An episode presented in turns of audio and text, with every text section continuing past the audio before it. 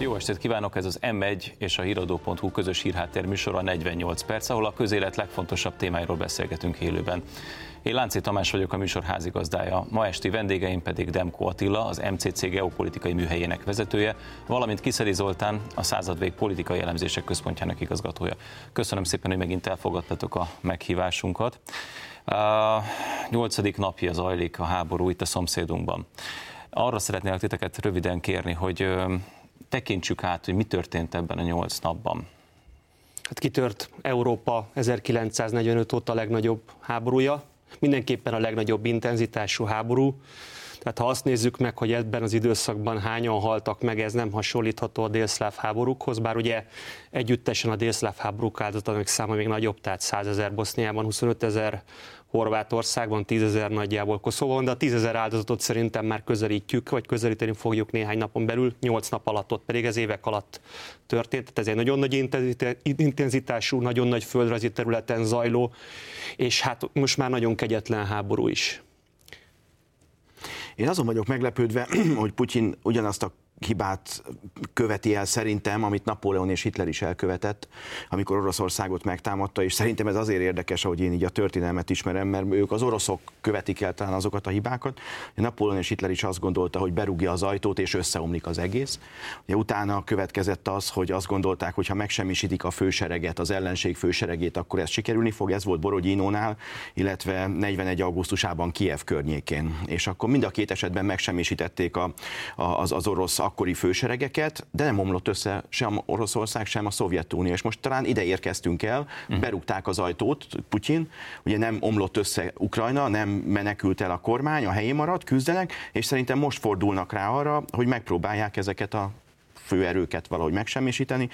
Én azt látom, most ez, ebbe a szakaszba érkeztünk. Hát kérdés, hogy sikerül-e, és hogy utána merre megy tovább a történelem, hogy az ismétlődik-e, mint a korábbi évszázadokban, hogy nem omlik össze, a kormány a helyén marad, és akkor egy elhúzódó háborúra készülhetünk, vagy ha, vagy ha sikerül mondjuk most mégis valamilyen áttörést elérniük, vagy nagyobb csapatokat vetnek be, akkor talán egy gyorsabb végkifejlet felé, de minden esetre most ez a csata szerintem ebbe a szakaszába ért, amennyire én a történelmi párhuzamokat a maga, magam amatőr módján meg tudom vonni.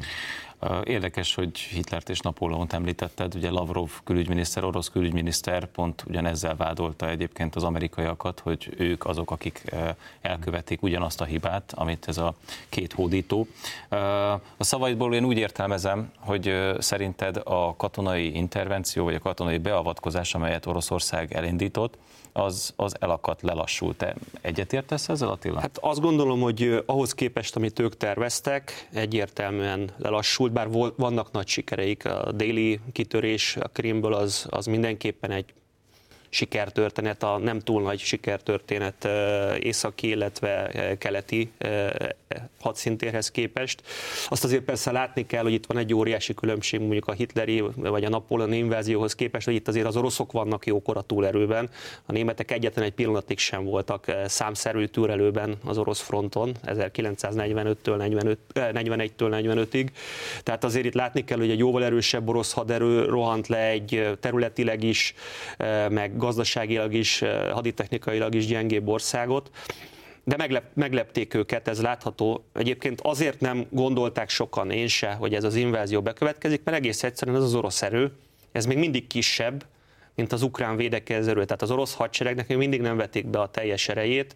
Ugye 200 ezer fölötti az ukrán haderő, ez az orosz haderő a szeparatista erőkkel együtt sem éri el a 200 ezeret becslések szerint. Csak a nézők kedvéért tegyük tisztába, hogy itt amikor orosz seregről beszélünk, akkor mindig a a fölsorakozott, tehát az ukrán határ mellett fölsorakozott orosz seregről beszélünk, mert nyilvánvaló az orosz hadsereg ennél jóval hát, nagyobb hát létszámú. Igen, az orosz hadsereg az 900 ezres, 900 ezernél nagyobb, tehát ennek egy része van most Ukrajnában, ennek egy része harcol, ennek egy része ért el azért sikereket, de azt viszont látni kell, hogy a legfontosabb fronton, a legfontosabb front az soha nem a katonai, hanem a politikai a legfontosabb fronton nem, hogy sikereket nem értek el, hanem tényleg egybeforrasztották Ukrajnát. Ez az agresszió annyira brutálisra és hirtelenre sikerült, hogy maga az orosz nép se hitte el, hogy megtörténik, az ukrán nép se hitte el, hogy megtörténik, és ez a hitetlenség fordult át egy, elő egy olyan, dű, fordult át egy olyan dűbe, ami viszont tényleg összeforrasztotta az egyébként nagyon is fragmentált ukrán társadalmat.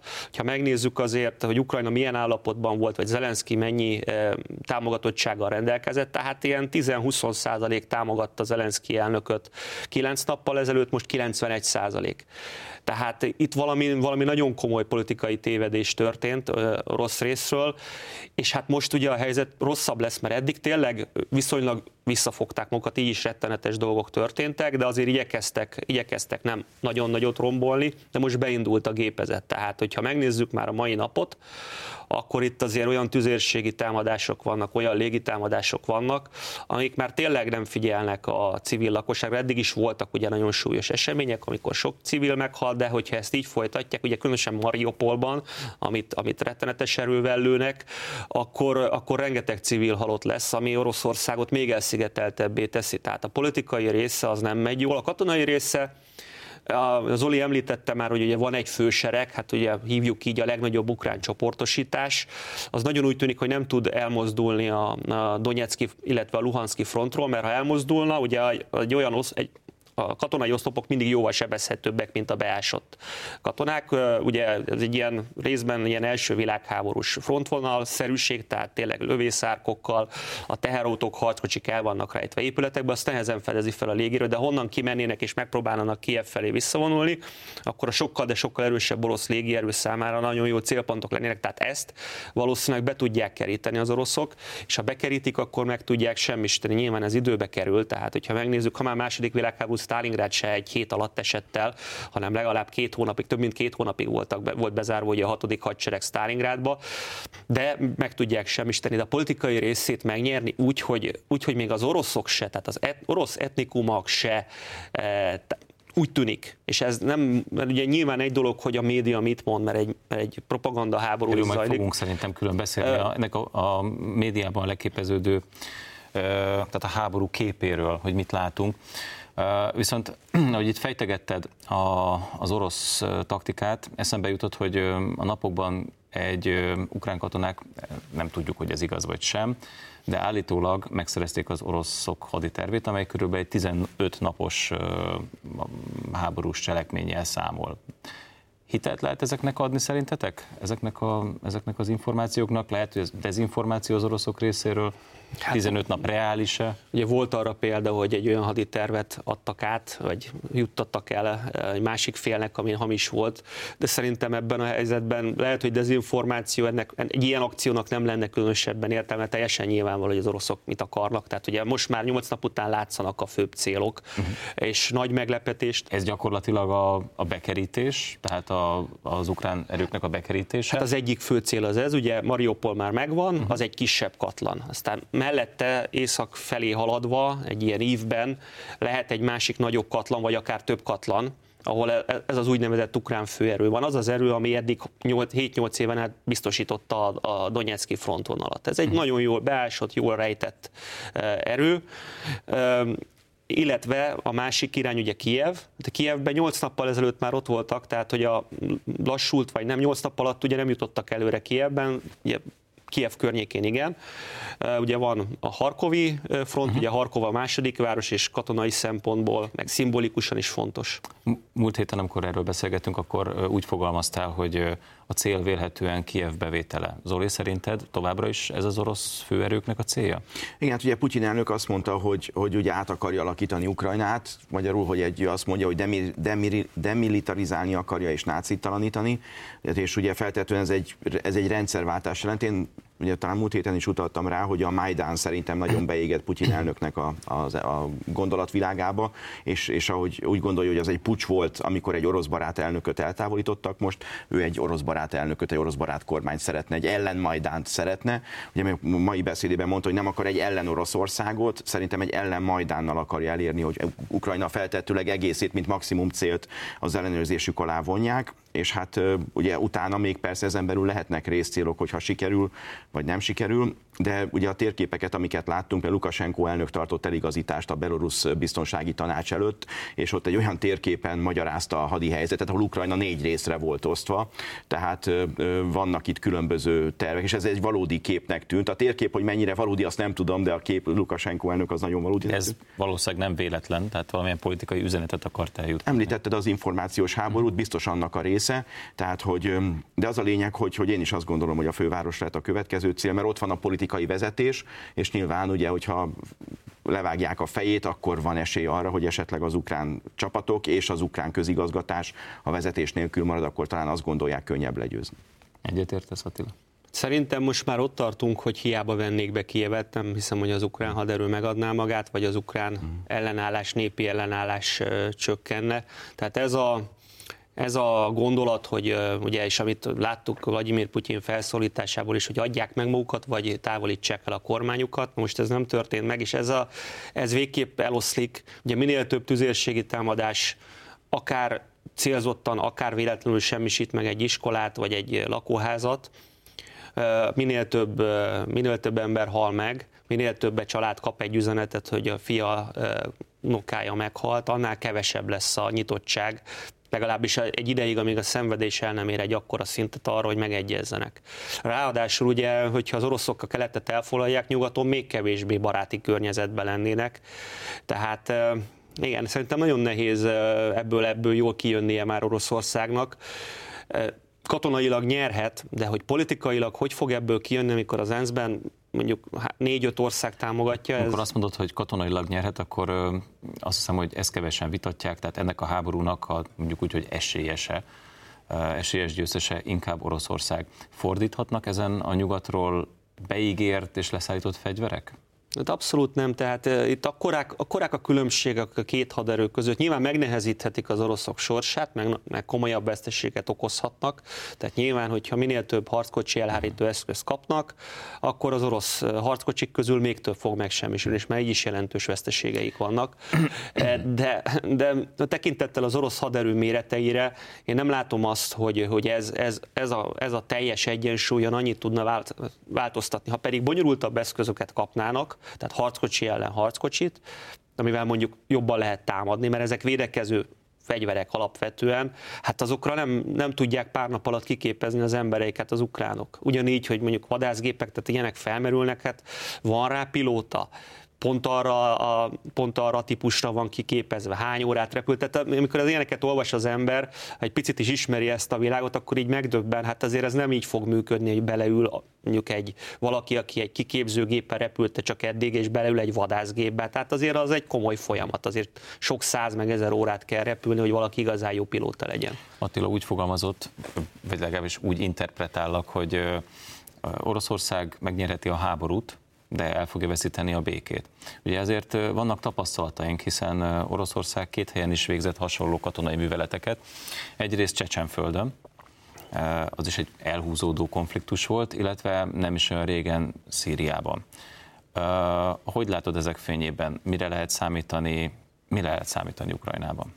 Ilyen érdekes, ugye a háborúnak előbb-utóbb vége lesz, reméljük inkább előbb, mint utóbb. És hát igen, ugye mi lesz utána? Ugye sokan beszélnek arról, hogy egy új világrend kezd kialakulni, és ugye ez az új világrend, ez még most formálódik. Ugye látjuk, hogy bizonyos országok azért inkább tartózkodtak, mint mondjuk elítélték Oroszországot, itt Kínára és Indiára kell gondolnunk.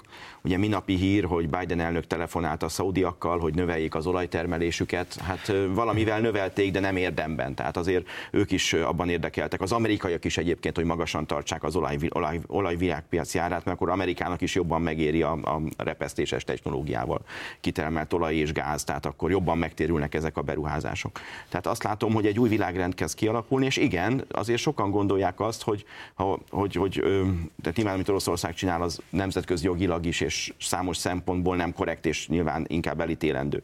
De azt is sokan látják, hogy az oroszok igazából egy birodalmat akarnak építeni, vagy megtartani, tehát keresik azt a pozíciót, amit fel tudnak építeni ahhoz, hogy ebben az új világrendben komolyan vegyék őket. Ugye itt egy ilyen építkezést látunk, a németek az Európai Uniót akarják ugye megszerezni, ezt hívják Európai Egyesült Államoknak, a német kormány koalíciós szerződésében benne is volt, ugye az Európai Egyesült Államok, az USA az Európai Unióval akarja egybenyitni a piacait, ugye ez az új TTC, a Technológiai és Kereskedelmi Tanács, amiben ugye a szabványokat akarják egységesíteni, olyan technológiákat akarnak bevezetni, és a világ többi részén azt látják, hogy a Covid volt ennek a fő próbája. Tehát a nyugati világban, az angol száz világban azt látjuk, hogy például a Pfizer oltás volt az, amit ugye az Európai Unióban is, Amerikában is elfogadtak, Amerikában például az AstraZeneca-t sem engedték annyira.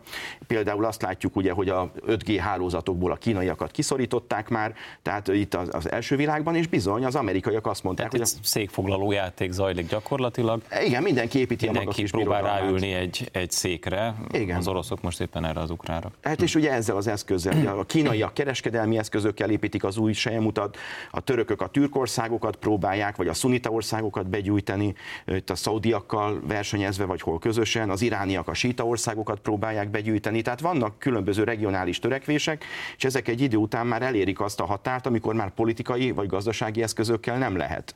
És Fogunk én... még egyébként geopolitikáról beszélni, és a nagyhatalmi érdekzónákról, de van itt szerintem egy olyan kérdés, ami mindenkit foglalkoztat. Ugye naponta olvassuk a híreket, nekünk is új ez a helyzet, hiszen nem szoktunk haditudósításokat olvasni. És rengeteget beszélünk arról, hogy nagyon sok a dezinformáció. Ugye Bismarcknak van ez az elhíresült mondása, hogy sosem hazudnak annyit, mint választás előtt, mint háború alatt és vadászat után. Na most, tehát valahogy úgy érzem, hogy a háborúnak természetes velejárója a dezinformáció. Hogy mennyire látjátok ezt súlyosnak, illetve hogy érzitek a magyar médiát mennyire öntötte el a dezinformáció? Én azt gondolom, hogy mindig is elmondtam, hogy Magyarország még az egyik olyan európai ország, ahol szabadon beszélhetünk. Ugye nyugaton ez már rég nincs így, azt látjuk, hogy ugye ott úgynevezett tényellenőrzők nézik, hogy amit mondasz, az jó-e, és hát kik ezek a tényellenőrzők, úgynevezett civilek, és ha kicsit megkaparjuk, akkor látjuk, hogy ott van Soros Györgynek a támogatása, mondjuk a, a Facebookot ellenőrző berlini korrektív mögött 100 ezer eurót adott Soros György, azt látjuk az érzékenyítések itt jelennek meg, hogy bizonyos fogalmakat nem lehet használni. Tehát nyugaton én azt látom, hogy ez már elveszett, és az emberek a második nyilvánosságban menekülnek. Pont az Magyarországon még szabadon lehet beszélni, bár látjuk, hogy az Unió próbálja korlátozni ezt is. Tehát ugye, ugye az amerikai narratíva, a nyugati narratíva az jön, és a keleti narratívát nem engedik. Ez háborúban ez akkor elfogadott lenne szerintem, hogyha mi magunk is háborúban állnánk, és akkor nyilván az ellenfél propagandáját nem engednénk be, de hát most sem az Unió, sem a NATO nem áll háborúban, az más kérdés, hogy támogatja Ukrajnát, de például a, amit látunk, ez ugyanennek a térfoglalásnak a része, hogy a nyugatiak kiszorítják a kínai és az orosz propagandát, az oroszok meg kiszorítják az amerikai propagandát. Itt nálunk talán még mind a kettőt tudjuk fogni, és én ilyen szempontból én mindig is... A, és akkor a mi feladatunk, hogy ebből kimazsolázzuk, hogy a sok körülöttünk lévő információból mit szabad elhinni? Hát ugye nagyon nehéz dolga van még annak is, aki ezzel foglalkozik, hogy meg tudja, hogy mi az igazság. Vannak azért, van nagyon sok olyan oldal, YouTube kollektívák például, akik, akik kifejezetten foglalkoznak ezzel, hogy videókat ellenőriznek, hogy ez most fék vagy nem fék, tehát valódi-e vagy nem, és akkor így, így mondjuk a Kiev szellemét azt leleplezték, hogy ez nem igazi, ugye az az ukrán vadászgép, ami állítólag 5 vagy 6 orosz vadászgépet lőtt, egy játékból lett összerakva az egész jelenet. Tehát van, van, van ilyen. Magyarországon, Magyarországon tényleg hozzá lehet férni azért sok forráshoz. Oroszországban már teljesen lekorlátozták ezt, tehát ott már a nyugati forrásokhoz nem tudnak hozzáférni, már a saját ellenzéki médiájukat is, tehát ami maradék még megvolt, azt is bekorlátozzák. Ugye nyugaton vannak alternatív források egyébként, tehát én a YouTube-ot mostanában sokat használtam, azért vannak, vannak ellenvélemények, hogy a Fox az nem teljesen úgy beszél a válságról, mint hmm. különösen, a, különösen az első szakaszban, mint a CNN, bár most már Amerikában is elért egy olyan szintet a felháborodás, mert itt azért tényleg brutális dolgok történnek, és azért ezekért Oroszország a felelős, tehát aki elindította, mindig az erősebb fél egyébként a felelős. Oroszország volt az erősebb, és ő indította el ezt a háborút. Amerikában van, van látni egy ilyen problémást, hogy azért feltesznek kérdéseket, meg, meg Ugye, mert ugye hogy jutottunk idáig? Szerintem most ez nem a ma este kérdés, hogy hogy jutottunk idáig, de azért ott legalább feltették ezt a kérdést. A megoldásnak ugyanis része kell, hogy legyen, hogy megértjük az oroszokat, bár eléggé tartok tőle, hogy most már túllépett azon a határon ez a történet, hogy, hogy bármiféle kompromisszum lehessen. Tehát... Én arra is gondolok, hogy azért az elmúlt egy hétben egészen elképesztő hírek jöttek, és a mainstream médiában is azért láthatunk, nyugati mainstream médiában ugye a legemlékezetesebb ugye a Kígyó szigeteki hősök esete, akikről kiderült, hogy nem lettek hősök, mert hadifogságba vonultak, ők ugye azok a hadifoglyok, akiket Oroszország ejtett vélhetően.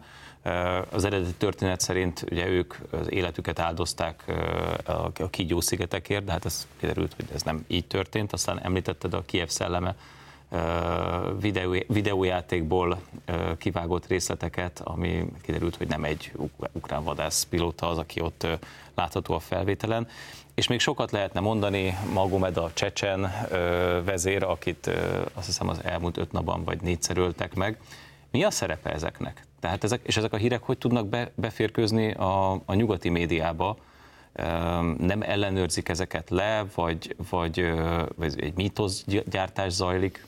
Hát szerintem azért ez egy természetes dolog, tehát az, hogy, az, hogy az ukránoknak reményt adjon, ugye egy, egy, egy sokkal erősebb állam, nagyon kemény, agresszió lepte meg őket hajnal, csütörtök hajnalban, mert sok ukrán nem hitt el az utolsó pillanatig. Ez bizonyos értelemben természetes. Az más kérdés, hogy, hogy nyilván, nyilván nagyon fontos külső elemzőknek, hogy ezt vizsgálják, lássuk, mert, egy, mert egyébként torza kép tehát ilyen értelemben torza kép, hogy gyakorlatilag csak az orosz veszteségeket nézzük a tévében, hogyha nyugati tévéket nézünk. Brutális veszteségek vannak mind a két oldalon, tehát sok ezer halott van már eh, mind a két oldalon, sok száz megsemmisített eszköz van mind a két oldalon. Én, én próbálom a YouTube videón ugye nyers videókat nézni, tehát eh, nagyon szörnyű. Azért, ugyanakkor ennek is megvan a veszélye, például egy izraeli tévécsatornán, nem hiszem, YouTube-ra fölkerült ez a felvétel, lehetett látni egy olyan csapatszállítókat elmennek egy lelőtt repülő mellett, csak az a lelőtt repülő, nem tudom, láttátok ezt a felvét, ez a lelőtt repülő egyébként a Star Warsból egy, egy űrhajó, ami mellett ráadásul egy, hát persze tragikomikus a dolog, de ott neki dőlve egy ilyen, egy ilyen Star Wars szereplő áll és cigizik, és ez lement, mint egy komoly hír, aztán valaki kiszúrta, hogy egyébként hmm. ez egy röpképtelen űrhajó egy mesefilmből. Tehát, hogy tehát önmagában hogyan tudunk eligazodni? Ez lenne az én kérdésem. Tehát egy átlagember hogyan tud abban eligazodni, hogy amit lát, az valóság, vagy kreált valóság? Szerintem a legfontosabbak a térképek. Én magam is Attila oldalán nézem a térképeket, amiket ugye naponta te is megosztasz. Szerintem ez a legfontosabb, mert azért csak lehet látni, azért a hírek jönnek, vannak egyébként nagyon jó internetes oldalak is, ahol bejelölik, ha aznap történik valami, akár csak, hogy egy tüntetés volt, vagy, vagy valami történt, és ebből, tehát ebből szerintem lehet látni, hogy nagyszüleink is, vagy dédszüleink is talán a háború alatt így rakosgatták a kis gombos tűket, hogy honnan jönnek a hírek, mert azért, hogyha a szűrt hírek is, vagy dezinformáció, vagy propaganda hírek jönnek, azért csak a városok nevét néha mondják, akár egy kis késéssel is, és szerintem ez is egy jó. Illetve igen, Attila is mondta, a YouTube-on is nagyon jó csatornák vannak, illetve hát ami nekem sokat segít, olyan elemzéseket mind a két oldalról. Ez nagyon fontos, hogy ütköztessük ezeket, mert hogy mondtátok, nagyon fontos megérteni azokat az érveket, az ukránok érveit nyilván, meg az oroszok érveit is, és ezeket ütköztetni kell, ez az intellektuális feladatunk, hogy ütköztessük és megpróbáljuk összerakni. Dezinformáció, de evezünk hazai vizekre. Nyilván álhírek világában élünk valamelyest, de azért egy háborús helyzetben azt gondolná az ember, hogy a belpolitika szereplőitől még kampányban is elvárható, hogy, hogy az általuk mm, terjesztett mondatok, illetve elmondott mondatok azért korreláljanak a valósággal. Szerintetek ma akár ellenzéki oldalon, akár kormány oldalon tisztában vannak ezzel a felelősséggel a politikusok? De azt gondolom, hogy kormányoldalon biztos, hiszen ha megnézzük a számokat, és mi a század végtől a, hát sajnos azt mondom, hogy a háború alatt kell mondanunk most már, tehát az elmúlt nyolc napban több kutatást is nyilvánosságra hoztunk. Múlt héten, talán csütörtökön vagy pénteken jelent meg, amikor arra kérdeztünk rá, hogy támogatják-e a magyarok, hogy katonákat és fegyvereket küldjünk, 77% nem támogatja. Tehát még az ellenzéki szavazó tábornak is mondjuk, amit ilyen 35-40%-ra tehetünk most, ugye kijöttek ellenzéki kutatások is, hogy 43% az ellenzék. Tehát ez azt jelenti, hogy az ellenzéki szavazó tábor feles sem támogatja azt, amit a baloldal miniszterelnök jelöltje mond, tehát ilyen 19% körül mondja azt, tehát a, a felelősség az nagyon fontos ilyenkor. Ezzel fogjuk folytatni. Most egy rövid szünetet tartunk, de a beszélgetés után, a beszélgetést folytatjuk a hírek után, itt az m és a híradó.hu. Tartsanak velünk a második részben is.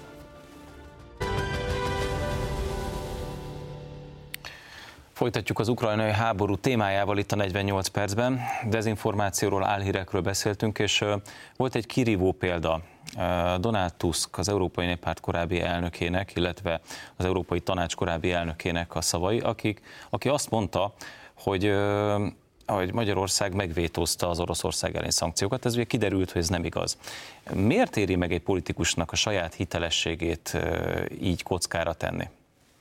Tusk a saját pecsenyéjét sütögeti. 19-ben kellett volna visszamennie az európai választásra, akkor nem ment vissza. Az a szövetség, az a szivárvány koalíció, amit az ottani konzervatív kormány ellen ácsoltak, 19-ben nem tudott nyerni. Ugye Andrzej Duda jobboldali elnök újraválasztását is próbálták megakadályozni, az sem sikerült. Tehát ott is a Varsói főpolgármester indult a, a, a, a jobboldali államfővel szemben, nem sikerült. Kisia volt, de nem sikerült, tehát törekszenek, és most a megint a Tuskot küldték vissza, hogy, hogy váltsa le azt az ottani kormányt, és hát azt gondolja, hogy ha feltételezem azért mond ilyeneket, meg ugye folyamatosan támadja Magyarországot, a magyar kormányt, azt gondolja, hogy ha Magyarországot összehozza az oroszokkal, akkor ez kellemetlen lesz a lengyel kormánypártnak, és ezáltal javulnak az ő újraválasztási esélyei. Tehát olcsó politikai pecsenyesütögetést látunk ott, amikor a, az próbál, azt gondolja, hogy ha minket rúg, akkor a lengyel kormányon is üt egyet. A háborút egyébként mindenki nyilván megpróbálja a kommunikációs szempontból a saját javára fordítani. Magyarországi ellenzék is ezt teszi, Márkizaj Péter ellenzéki kormányfő jelölt levelet írt a, az ukrán elnöknek, de volt itt még egy érdekes momentum. Cseh Katalin és az ő férje Berg Dániel kiutaztak Lembergbe, Lviv városába, és ott tárgyalásokat folytattak. Ez normális dolog egyébként, hogy egy nem hadviselő ország Magyarországnak a politikusa kiutazik egy hadviselő félhez? Vannak ennek veszélyei? Hát attól függ, miről tárgyal, meg mit mond. Tehát én nem tudom, hogy mi hangzott el a tárgyalásokon. Nyilván, hogyha szolidaritását fejezi ki az ukrán néppel, azzal semmi gond nincs, hogyha itt a magyar belpolitikát viszi ki, vagy esetleg nem valós információt közül az ukránokkal, az nyilván a nemzeti érdek ellen van, de én erről nem tudok, tehát nem tudom a részleteket, hogy mi hangzott el. Hát kampány van, látjuk, hogy a baloldalnak rosszul áll a szénája, ugye Márkizaj Péter malomkőként húzza le a, a baloldalt, ugye azok a kijelentései, magam is ugye sokat írok a mozgástéblogon arról, hogy, hogy, hogy amit mond, abban az őrültségnek tűnik, de van benne logika, tehát például a világpiaci energiaáraknál, tehát amikor azt mondják, hogy le kell állítani a Paks 2-t, amit követeltek ugye múlt héten is például a, a tüntetésükön, vagy most ezen a héten kedden is, abban például leállítjuk Paksot, és a, a Paks egy leállása után például nem lesz újabb atomerőmű, akkor az azt is jelenti, hogy a magyar áramtermelés 40%-a azt, azt importálni kell, vagy az orosz gázszállítás, azt, azt, azt akarják, hogy mondjuk föl, akkor például az lesz, mint Németországban, tényleg, hogy te a mécsessel, meg virágcseréből tudunk eszkábálni magunknak fűtőtestet, és akkor tényleg világpiaci gázárak lesznek. Tehát húzza le Márki Zaj az ellenzéket, a, a fizetős egészségügyel, a progresszív adó valami adóemelés, tehát lehetne sorolni ha olvasok egy föl Márkizai Péternek a leveléből, amelyet Zelenszky elnöknek címzett, egy mondatot. Azt mondja, büszkék vagyunk azokra a magyarokra, akik az ukrán hadsereg tagjaiként részt vesznek ebben a hősies küzdelemben. Szerintetek Márkizai Péter jól érzékeli a kárpátai magyaroknak a hangulatát? Hát én azt gondolom, hogy a kárpátai magyarság számára ez a háború egy, egy szörnyű sok, méghozzá azért is, mert hát azért lássuk be, hogy ők az utóbbi nyolc évben nem igazán, nem igazán jól kezelte az ukrán állam, tehát persze harcolnak magyarok az ukrán hadseregbe, meg is halt már egy magyar katona Ocsakovban, a, a Fekete-tenger partján, egy orosz támadásban, de azért az erős, erős kételjeim vannak, hogy, hogy mekkora örömmel vonulnának be a magyarok most, magyar emberek most az ukrán haderőbe. Egész egyszerűen azért, mert ugye egy állam, államhoz való lojalitáshoz kell az is, hogy az állam is lojális legyen a polgárához, és azért meg kell mondanunk, nem szeretném most Ukrajnát ebben a helyzetben kritizálni, mert végül is egy tényleg egy brutális agresszió áldozata, és, és ezek a törvények, illetve hát volt nyilván nem ilyen szintű, de azért voltak erőszakos cselekmények a magyarság ellen, ezt azért nehéz, nehéz elfelejteni. Tehát szerintem, szerintem nagyon fontos, fontos azt látni, hogy sok áldozata van ennek a háborúnak. A mi szempontunkból a kárpátai magyarság a legfontosabb az ukrajnai áldozatok közül. Minden, minden ember halála, meg minden elpusztított ház, város az egy szörnyűség, de azért annyi önzőség már lehessen, hogy mi a kárpátai magyarok biztonságát tartjuk a legfontosabbnak, illetve az ő jólétüket tartjuk a legfontosabbnak. Később egyébként az ukrán vezetés hivatkozhat erre a mondatra, amikor mondjuk intenzívebben akar sorozni a magyar, magyar, magyarok körében Kárpátalján? Hát ugye, ahogy beszéltünk a dezinformációról és a propagandáról, hogyha az ember az interneten a Kárpát, info és különböző végződéses szavakat, attól függ, hogy milyen sorrendben írod be, akkor egy orosz vagy egy ukrán propaganda oldalon kötsz ki. Tehát, tehát az, tényleg van ebből is vagy 8-10 magyar nyelvű ilyen ukrán is, meg orosz is propaganda oldal, és hát valóban például ilyeneken, ilyen híreket ott imádnak, és akkor például az egyik vagy másik oldal a maga szája íze szerint, íze szerint értelmezi ezeket a mondatokat. Nyilván nem szerencsés, mondom, a mi számaink azt mutatják, hogy a magyarok többsége, ugye a hétvégén is volt egy mérésünk, hogy 98% békét akar, tehát ez is azt mutatja, hogy, hogy, hogy az magyarok többsége az azt szeretné, hogy ne, ne sodródjunk háborúba, amit ugye Márkizai szavai, hogy fegyvert, katonákat küldő, a katonák küldése az, amit még a NATO sem akar. Tehát a háborúba sodródást a magyar emberek elsőprő többsége nem. Ez egy messze több, mint ahány Fidesz szavazó van. Tehát itt látszik megint az, hogy ahogy a járványkezelésnél is az ellenzék szabotált, betartott, és ezt nem honorálták a szavazók, mert a járványkezelésnél a gazdasági sikerek, meg az, hogy az ország viszonylag jól tudott fordulni a járványkezelésből gazdaságilag is az eddigi időszakig ez ugye a kormánypártokat erősítette, és most ugyanezt látjuk, hogy a konfliktusban az ellenzék megint elfocizta magát, megint a háborús oldalra, a konfliktusos oldalra állt, és a magyar emberek többsége meg pont a másik oldalra áll, a béke oldalára, hogy, hogy maradjunk ki ebből, amíg lehet, és ebből látszik az egyébként, hogy ezek a mondatok, ezek megint csak azt erősítik, hogy Márki Zajék a háború felé vinnék az országot, és nem a béke vagy a, vagy a békés megoldás felé, mert ezek a mondatok mind a konfliktust erősítik, a háborút. Ha már itt tartunk, akkor tisztázunk egy kérdést. Um, veszélyben van-e most Magyarország? Én bárhova megyek, bárkivel beszélek, aki, aki nem hivatásosan foglalkozik politikával, az azt kérdezi tőlem, hogy Magyarország az belesodródhat-e, Magyarország veszélyben van-e most? Az hogy Magyarország közvetlen veszélyben nincs, még egy mondat a propagandáról, tehát van egy nagyon kemény orosz propaganda is egyébként Magyarországon sajnos, Facebookon itt ott, ott megjelenik, és hazugságokat terjesztenek egyébként az orosz intenciókról, meg az ottani eseményekről, és sok magyar ember ezt elhiszi, tehát ezt is láttunk hogy van egy nagyon kemény orosz propaganda, és sajnos, sajnos ez ellen tényleg többet kéne tenni, mert ez is árt. Nagyon sokat tud ártani. Magyarország közvetlen veszélyben szerintem nincsen és nem is lesz, de azért nagyon fontos felkészülni, felkészülni bármire. Tehát ugye nem azzal kell foglalkozni nekünk, hogy mi esetleg a bármelyik fél szándéka, vagy esetleg egy bűnözői csoport szándéka. Ugye bomlik fel a rend Ukrajnában, tehát nem csak az van. Egyébként az nagyon fura, hogy orosz katonák is rabolnak egyébként, de azért van, van ukrán részről is olyanok, akik a fegyvert elvették, de nem Ukrajna védelmére akarják használni, hanem saját. Az mennyire volt egyébként jó ötlet Zelenszky elnöktől, hogy a köztörvényes bűnözőket kiengedte a bűnözők, mármint a börtönökből, bár nem tudjuk, hogy ez megtörtént, de egy ilyen bejelentés volt. Hát én nem tudom, hogy ez, hogy ez valósága vagy nem, tehát ha ez megtörtént, akkor mindenképpen felelőtlen, mert a bűnözők nagy része, ez nem a Piszkos 12, tehát ez nem egy kalandfilm, nem arra fogja fordítani a, az új szabadságát, meg az esetleg megszerzett fegyverét feltétlenül, hogy az ukrán szabadságért küzdjön.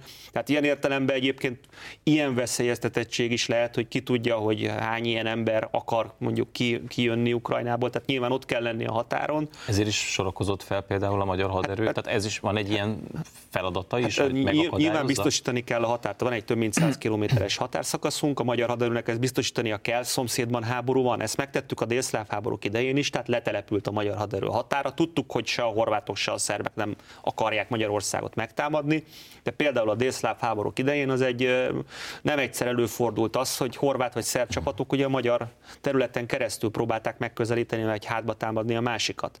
Most nyilván ez nem egy ilyen helyzet Kárpátalján szerencsére, de a haderőnek, a Magyar Honvédségnek ott kell lennie. Egyrészt nyilván megnyugtatja a térség lakosságát, másrészt azért valós feladata is lehet, mert egy háborúban lévő ország az mindig nagyon más, mint egy békében élő ország, tehát én nem gondolom azt, hogy bármiféle közvetlen fenyegetés lenne, de fel kell készülnünk minden esetőségre, és ez jó dolog, hogy a haderő jelentős erővel letelepült a határa. Én biztos, hogy, hogy van ilyen szerepe. Ugye tényleg fontos, hogy az ott élők is biztonságban érezzék magukat. Én Ausztriát ismerem jobban, ott is például, amikor ezek a délszláv háborúk voltak, ott is az osztrák hadsereg is ugyanilyen támogató funkciót látott el. Ők a migráció elleni küzdelemben is ugye támogatták, hogy a mi katonáink is a déli határt is védték a rendőrökkel közösen, az osztrák hadsereg is támogatta, amikor a migrációs válság a csúcson volt, és ugye azóta is, mondjuk Magyarországon is vannak osztrák rendvédelmi erők, akik támogatták a magyar déli katonai erők is voltak ugye a migrációs válság csúcsán, akik támogatták a visegrádi országok mellett Magyarországot, tehát ez szerintem ez egy, ez egy olyan lépés, amit ilyenkor meg kell tenni. És a biztonságunkat szolgálja szerintetek az, hogy Magyarország nem enged át fegyverszállítmányt? Mindenképpen, mindenképpen. Tehát itt, itt itt, van egy nagyon nagy félreértés. Azt hiszik, hogy ez nem háborús cselekmény, tehát hogyha egy háborúban álló ország, ugye Ukrajna háborúban van Oroszországgal, egy nagyon kemény orosz agresszió áldozata, ez tény.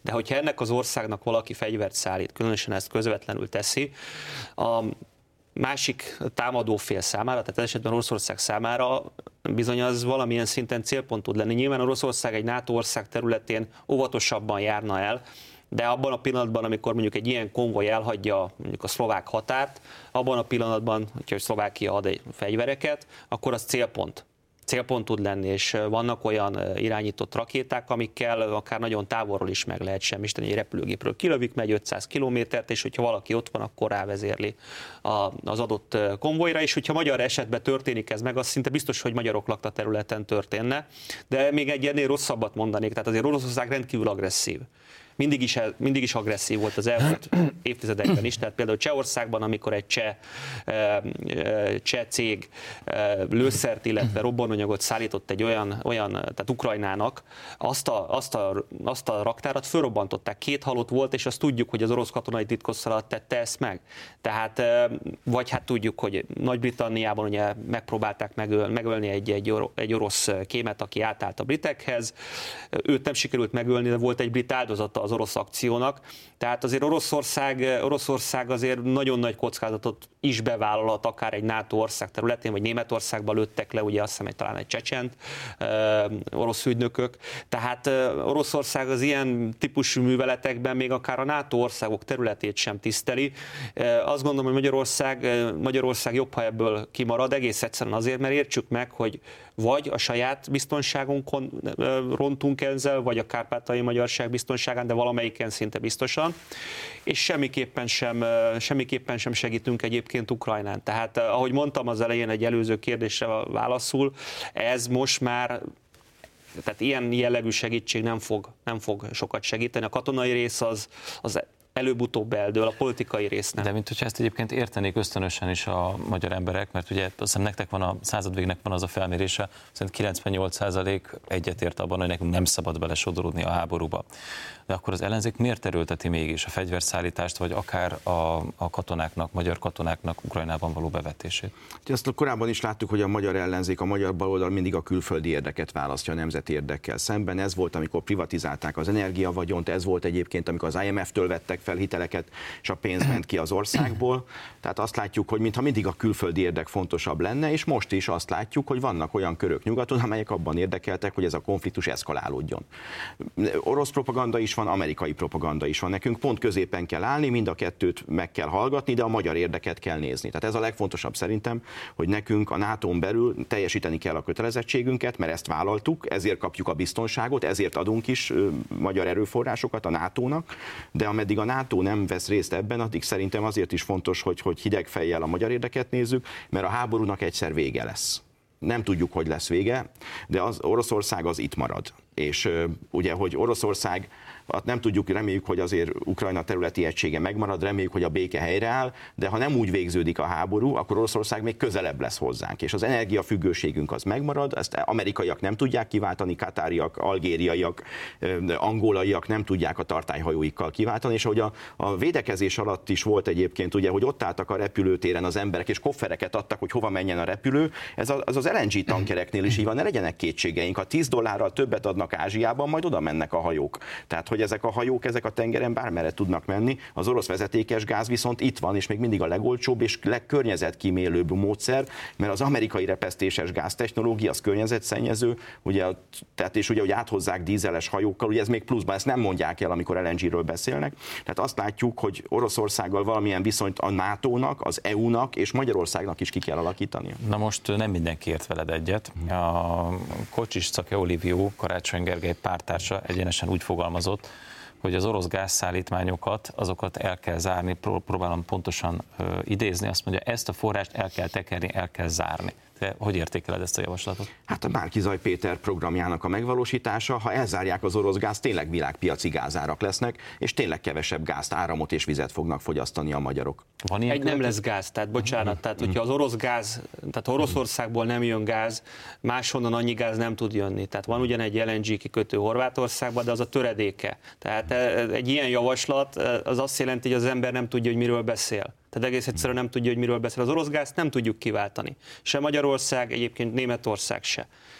Meg kell próbálni egyébként, tehát nyilván Oroszország átlépett most egy olyan határt, ami azt gondolom, hogy a bizalmat megszüntette Európa és Oroszország között, de azért a tényeken nem lehet változtatni, azon a tényen, hogy ennyi gáz nem tudunk LNG portokon, LNG kikötőkön keresztül behozni, nincs elég kikötő, évekbe telik a kiépítése, új hajók is kellenek, tehát ez nem fog egy-két pillanat alatt menni. Aki olyat mond, hogy az orosz, vannak olyan országok, ahol ezt meg lehet tenni, ahova kevés orosz gáz érkezik, de Magyarország nem ilyen, és Németország se ilyen. Egyébként ezért nincsenek ilyen Európai Uniós szankciók mert saját magunkat lőnénk lábon. Tehát itt, itt olyan méretű ez tényleg dezinformáció, vagy, a, vagy az, nem, nem ismerem a, az úri embert, mert nem nagyon követem az ellenzéki politikát, de egyszerűen fogalma nincs, hogy miről beszél. Tehát nincs, uh-huh. nem érti. Ha már szankciók, ugye, ezekre ma kicsit úgy tekintünk, mint valami nagyon új dolgokra, tehát szankciók már sújtják Oroszországot 2014 óta, amióta annektálta a Krímet, illetve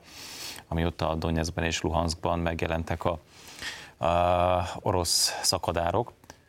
A, a, a kérdésem az az lenne, hogy ezek a 2014-ben bevezetett szankciók, ezek hogyan működtek?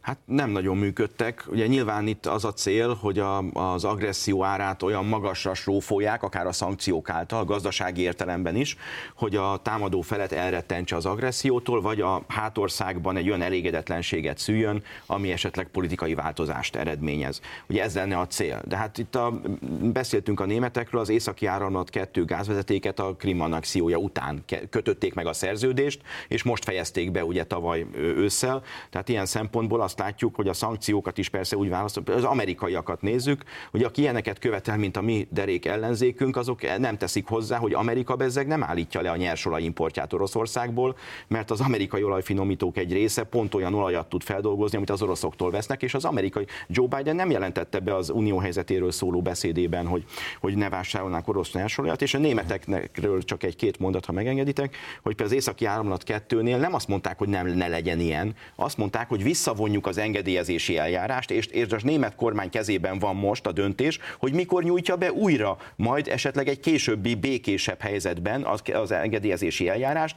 Tehát a németek se olyan hülyék, hogy lábon lőjék magukat, és végleg lemondjanak erről. Az más kérdés, hogy ez most nem aktuális, de később még bármikor a német kormány vissza, vagy újra benyújthatja az engedélyezési eljárást, és akkor majd egy, reméljük egy békésebb környezetben, miután leállítják a németek a szén és atomerőműveket, gázerőművekre építenek, és a gázerőművek orosz gáz nélkül nélkül szintén nem működnek.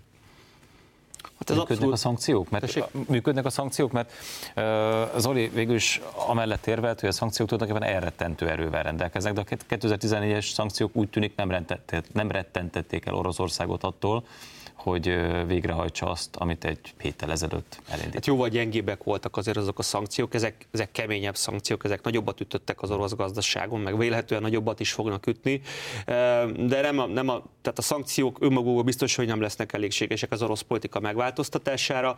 Ugye itt nyilván a cél az, hogy a Vladimir Putyin körüli támogatói réteget azt lecsökkentsék, le, ugye célzott szankciókkal is, meg illetve hát a, a, a, gyakorlatilag az orosz népet érintő szankciókkal, csak azt kell látni, hogy az a középosztály, akiket ez legrosszabbul érint, az már eleve Putyin ellenes. Tehát az orosz ellenzék nagy része az tényleg a középosztálybeli jól képzett emberekből áll, ott, ott szerintem nagyon kicsi Putyin támogatottsága, de, de, de mondjuk a alacsonyabban képzettek, vagy a, vagy a nagyon hazafias rétegek között, tehát ugye van Oroszországban egy nagyon erősen nacionalista réteg, nekik Putyin túl, túl soft volt, túl lágy volt Ukrajna tekintetében, ők már 14-ben meg akarták. Az orosz nacionalisták 14-ben végig akarták azt vinni, amit most véghez visz Oroszország, vagy véghez, viszni, véghez vinni tervez. Tehát én azt látom, hogy rövid távon nagyon nehéz szankciókkal eredményt elérni. A 14-es szankcióknak egy része alapvetően, alapvetően visszaütött, mert Oroszország kiépítette a mezőgazdaságát, és ez nem legenda, tehát, tehát, tehát meg kell emlékezni, a Wall Street Journal, a New York Times, tehát nagy nyugati, úgymond mainstream lapok írnak erről, hogy igen, lassították az orosz növekedést pár évig, de utána Oroszország ezt behozta, meg saját kapacitásokat épített. Én azt gondolom, hogy ezek a szankciók nagyobbat ütnek, tehát ez egy nagyon komoly szankció. Akkor nagyobbat ütnek Európán is, nem? Persze, tehát azt látni kell egyébként, a, ebben a történetben legnagyobb vesztes az Ukrajna, és Ukrajna népe, utána jön Oroszország és Oroszország népe, a harmadik az pedig az Európai Unió és az Európai Unió népe.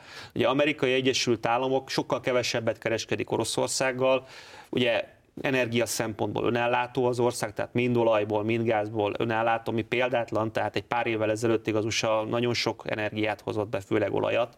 Tehát az USA-t jóval kevésbé érintik eh, ezek a dolgok.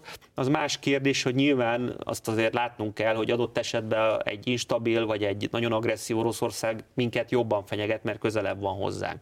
Tehát persze bizonyos értelemben meg kell fizetni egyébként az USA-nak a védelem árát. A NATO 70%-a az az amerikai erő.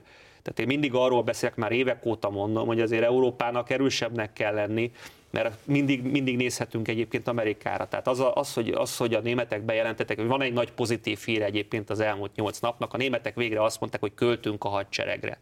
100 milliárd euró plusz. Én ezt megtapsoltam, ez nagyon jó dolog, mert, mert nem lehet Európa gyenge, meg kell értenünk, hogy milyen a közelgő világ. Ez az orosz-ukrán háború, ez egy elem. Tehát ennél még sokkal nagyobb kihívások is tudnak jönni, vagy legalább ilyen méretű kihívások, mert ugye itt van, van azért egy olyan eleme a kihívásnak, amit nem szeretnék látni. Tehát nagyon, nagyon nehéz idők Erősödünk a szankciók által? Az biztos, hogy a háború sajnos a technológiát fejleszti. Tehát ha megnézzük az első, második világháborút, a hidegháborút, a technik, az innováció a szárnyalt. Mert egyszerűen többet költöttek kutatásra, fejlesztésre, ugye olyan helyzetek adódtak, amik a tudósok fantáziáját jobban megtermékenyítették. Biztos vagyok benne, hogy ahogy a Covid járvány nem okozója, hanem felgyorsítója volt bizonyos folyamatoknak, például az internetes kereskedés erősödésének és a belvárosok plázák kiüresedésének, ugyanúgy ez a konfliktus is, ez a háború is felgyorsít folyamatokat. Ugye a szankciókra egy mondatot, ha még ezzel kapcsolatban megengedtek, ugye például azért is ilyen stop and go módon csinálják a szankciókat az amerikaiak, mert hogyha az oroszokat most teljesen kizárták volna a SWIFT-ből, akkor se Amerika, se Nyugat-Európa nem tudná kifizetni az olajat meg a gázt az oroszoknak, tehát bent tartották az orosz a nagy, a nagy bankokat az energia elszámolásra, mert különben létrejönnének nem csak a nyugati világban az alternatívák, hanem keleten is. Tehát már itt ott ki vannak dolgozva a tervek Kínában és Oroszországban, hogy a dollárt milyen módon lehetne nem azonnal, de fokozatosan talán aranyfedezetű pénzzel kiváltani. Így értjük meg, hogy miért halmoztak föl a nemzeti bankok ilyen sok aranyat, hogyha át kell térni egy más típusú elszámolási rendszerre vagy valutarendszerre. Így értjük meg egyébként ugye azt is, hogy az Európai Unióban ugye 20 év múlva akarták a hidrogénra való áttérést, hogy nem elektromos autók lesznek, hanem hidrogénautók, amit megújuló energiából gyártanak, és igazából lehet, hogy a háború ezt felgyorsítja, hogy az orosz gáz nem 20 év múlva váltanák le zöld hidrogénnel, hanem mondjuk 5 év múlva vagy 10 év múlva. Tehát biztos, hogy felgyorsul a folyamat. Nyilván szankciók hatását is, tehát az oroszoknak a gazdasági, energetikai erejét is ezek az innovációk csökkentenék. Ezért is gondolom azt, hogy a, a nyugat még több pénzt fog erre költeni. Köszönöm szépen, hogy elfogadtátok a meghívást. Ennyi fért bele a 48 percbe, köszönjük a figyelmüket. Egy hét múlva találkozunk az m és a hirodó.hu-n. És ahogy mondani szoktam, tartsák szárazon a puskaport.